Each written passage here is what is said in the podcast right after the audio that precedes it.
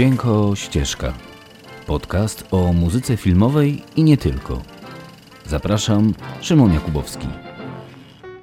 Witajcie w Dźwięko Ścieżce. W historii filmów była już niezliczona ilość produkcji opowiadająca o czasie. O tym, że przemija, że stoi w miejscu, że można go zatrzymać, cofnąć się w historii i ją zmienić, lub po prostu filmów, które twierdzą, że wszystkie powyższe teorie to kompletna bzdura. Ile pomysłów, tyle podejścia do definicji czasu. I dzisiaj też o filmie, który podobnie w mojej ocenie właśnie jest historią o czasie i spojrzeniem na upływające sekundy z melancholią i swoistą refleksją.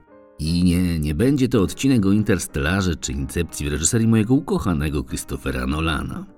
Dzisiejszy odcinek sponsoruje literka H jak Hollywood i cyferka 1 jak 1% pilotów, którzy dostają elitarne zaproszenie do Navy Fighter Weapon School, czyli jak wolą ją nazywać sami piloci, do ośrodka szkoleniowego Top Gun. Bo dziś odcinek o kolejnej odsłonie tego kultowego tytułu, od którego pierwszej części minęło już 34 lata. A Tom Cruise, jak był piękny, młody i zbuntowany, tak jest i dzisiaj. Top Gun odsłona druga, czyli Maverick w reżyserii Józefa Kosińskiego, to produkcja, która obecnie po prostu wymiata na ekranach. Jak oni ją zrobili? No, pewnie jak się ma 160 milionów dolarów, to się znajdzie pomysł na umieszczenie kamer w tych ciasnych kokpitach myśliwców. Ale jak zrobili Top Guna w 1984 roku z kamerami pracującymi na kasety z taśmami, jak je przyczepili do skrzydeł podwozi i kabin 30 lat temu, ja wiem ile waży taka kamera. Wie to każdy, kto jeszcze kiedyś kręcił na taśmie. I naprawdę, oglądając pierwszą część, nie mogłem się nadziwić.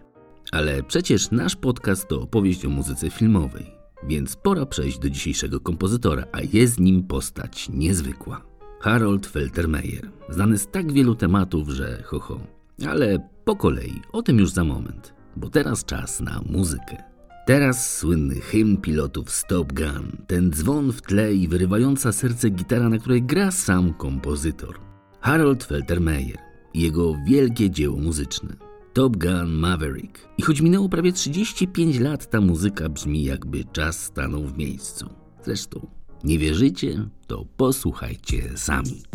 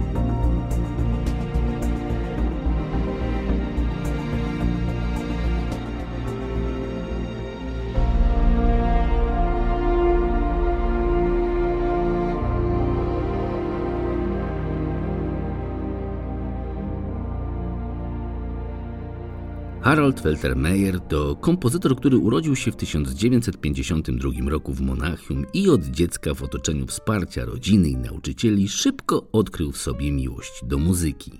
W wieku 11 lat w muzycznej szkole w Norymbergi jego profesor zorientował się, że jego student ma słuch doskonały, talent, no i generalnie jest jednostką dosyć wyjątkową, i rozpoczął pracę nad szlifowaniem warsztatu, co doprowadziło Harolda do studiów w Akademii Muzycznej w Monachium, gdzie studiował trąbkę i pianino.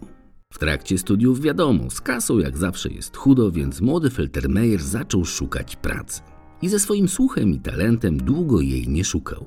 Znalazł w małym studiu muzycznym, gdzie zaczął pracę jako inżynier dźwięku, ale już po trzech latach pracował w Deutsche Grammophon, a to, jeśli nie wiecie, jest jedna z najwybitniejszych wytwórni muzycznych produkujących i wydających muzykę klasyczną z najlepszymi muzykami świata.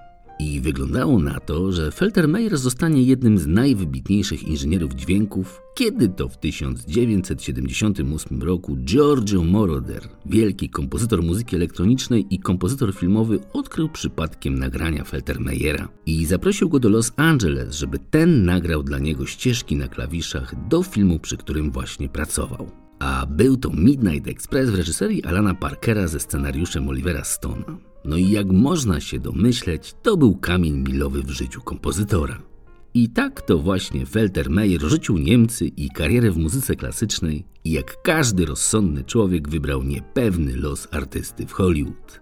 Jednak jego mentorem był sam Giorgio Moroder, więc połowa drogi do sukcesu była już za nim.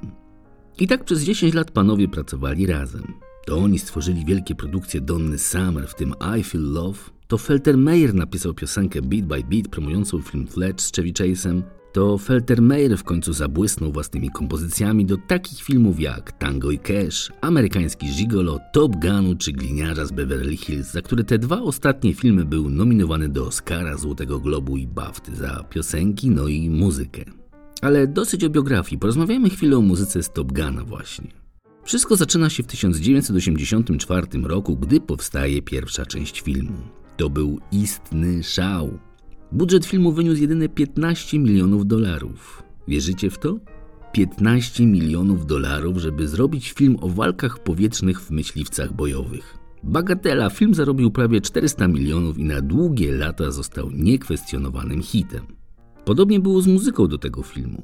Tematy napisane przez Feltermeyera nuciła cała Ameryka, a za nią cały świat. Kto nie ma dreszczy oglądając startujące samoloty w dźwiękach dzwonów walących z tą rokową gitarą, która w takiej kontrze wycina swoje melodie? No kto? Nikt. Wszyscy mają i nie oszukujmy się, za każdym razem to działa. Bo Felter Meyer jest mistrzem swojego warsztatu. Nie dość, że doskonale opanował warsztat muzyki elektronicznej, to właśnie jego doświadczenie inżynieryjne sprawia, że jego tematy muzyczne są po prostu doskonale wyprodukowane. Bo muzyka Feltermeyera to idealne wyczucie równowagi między tym, co nowoczesne i klasyczne, tym, co elektroniczne i rockowe. To idealny balans pomiędzy narracją a emocją, między przestrzenią a melodią.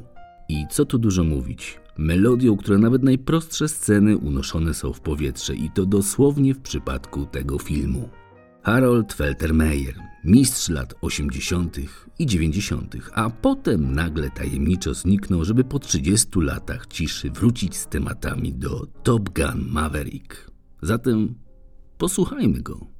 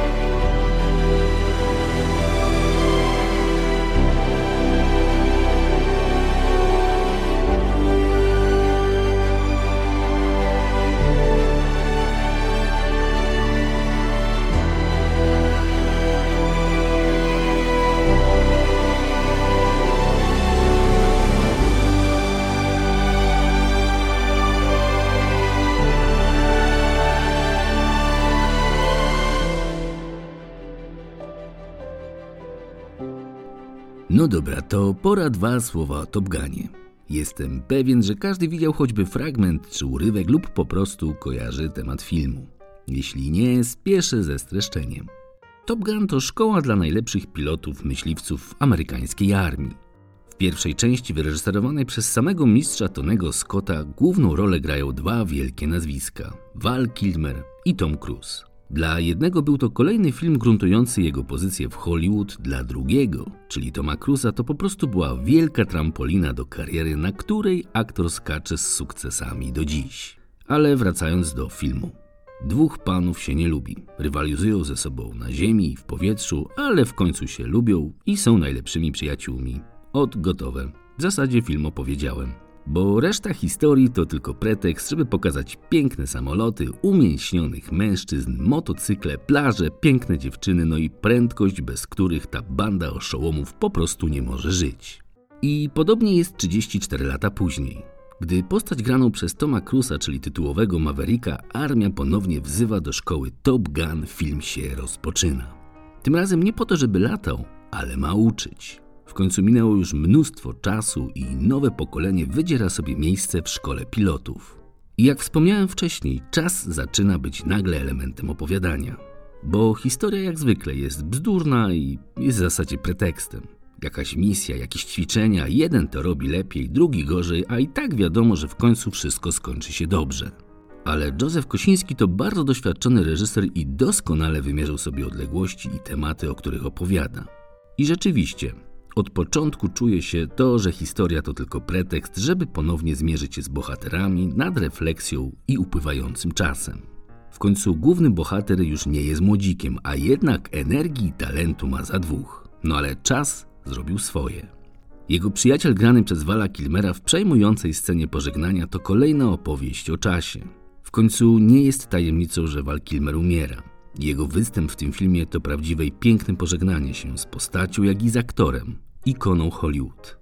Maverick to też opowieść o tym, że stara technologia może postawić się nowoczesnej jednostce. Bo jak sam Maverick uczy swoich studentów, nie liczy się maszyna, tylko człowiek, który nią pilotuje. No i znajdzie się taka scena, gdzie główny bohater pokonuje nowoczesną technologię sprytem, talentem i doświadczeniem, lecąc kradzionym, ale starym myśliwcem.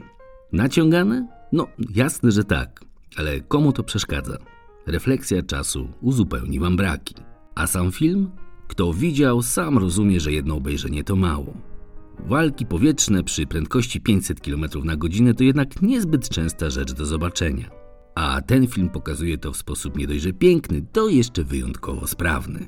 Dlatego nie boli narracyjna płytkość, banalne dialogi czy szablony typu jestem prawie twoim ojcem, będę cię chronił, czy ci się to podoba, czy nie.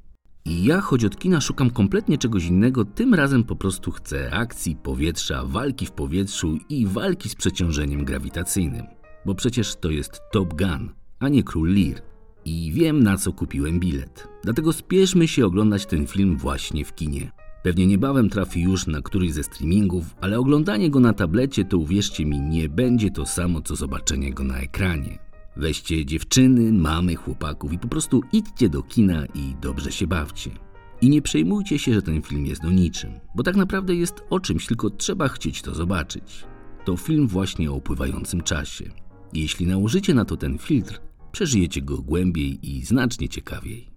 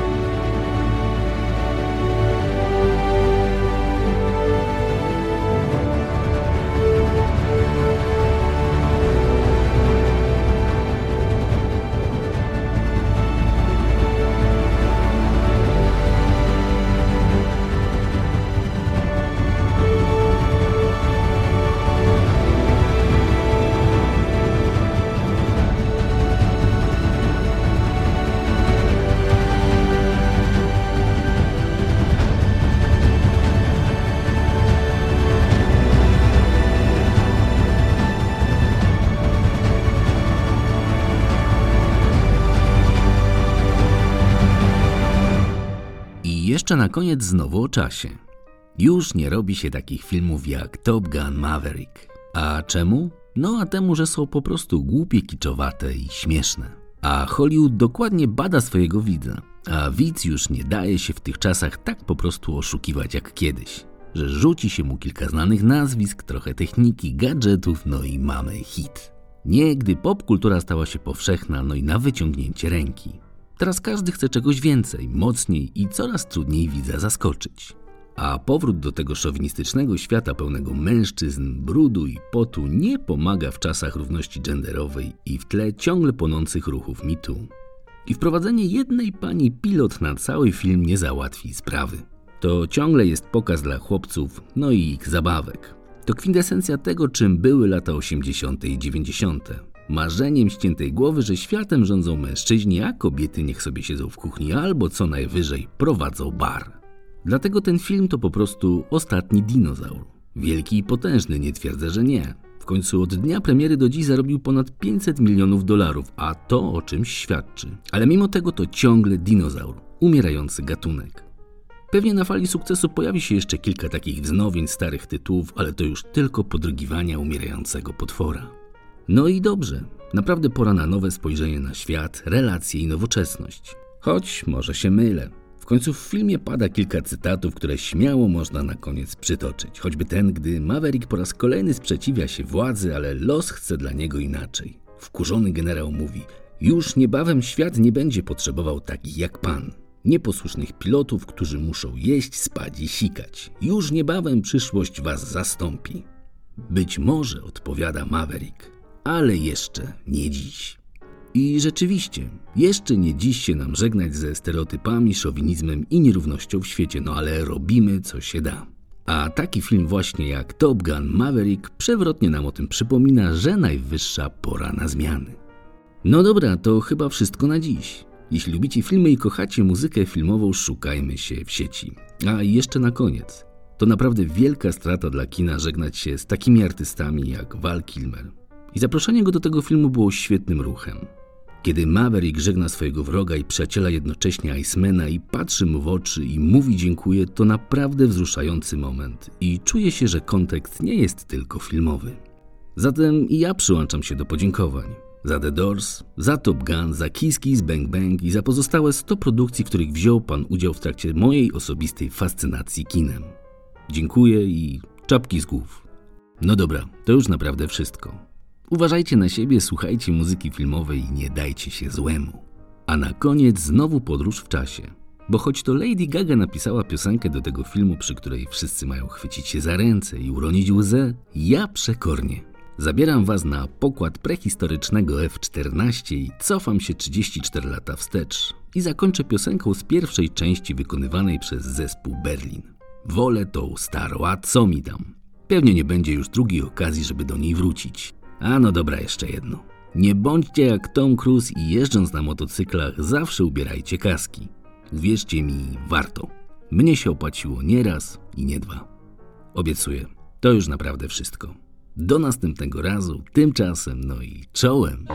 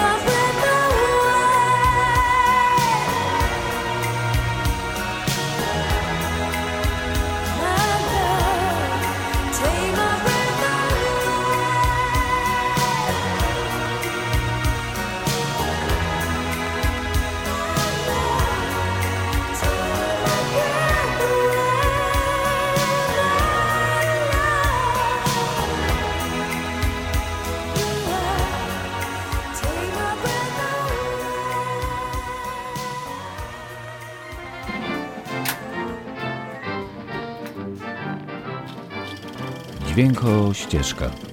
Podcast o muzyce filmowej i nie tylko.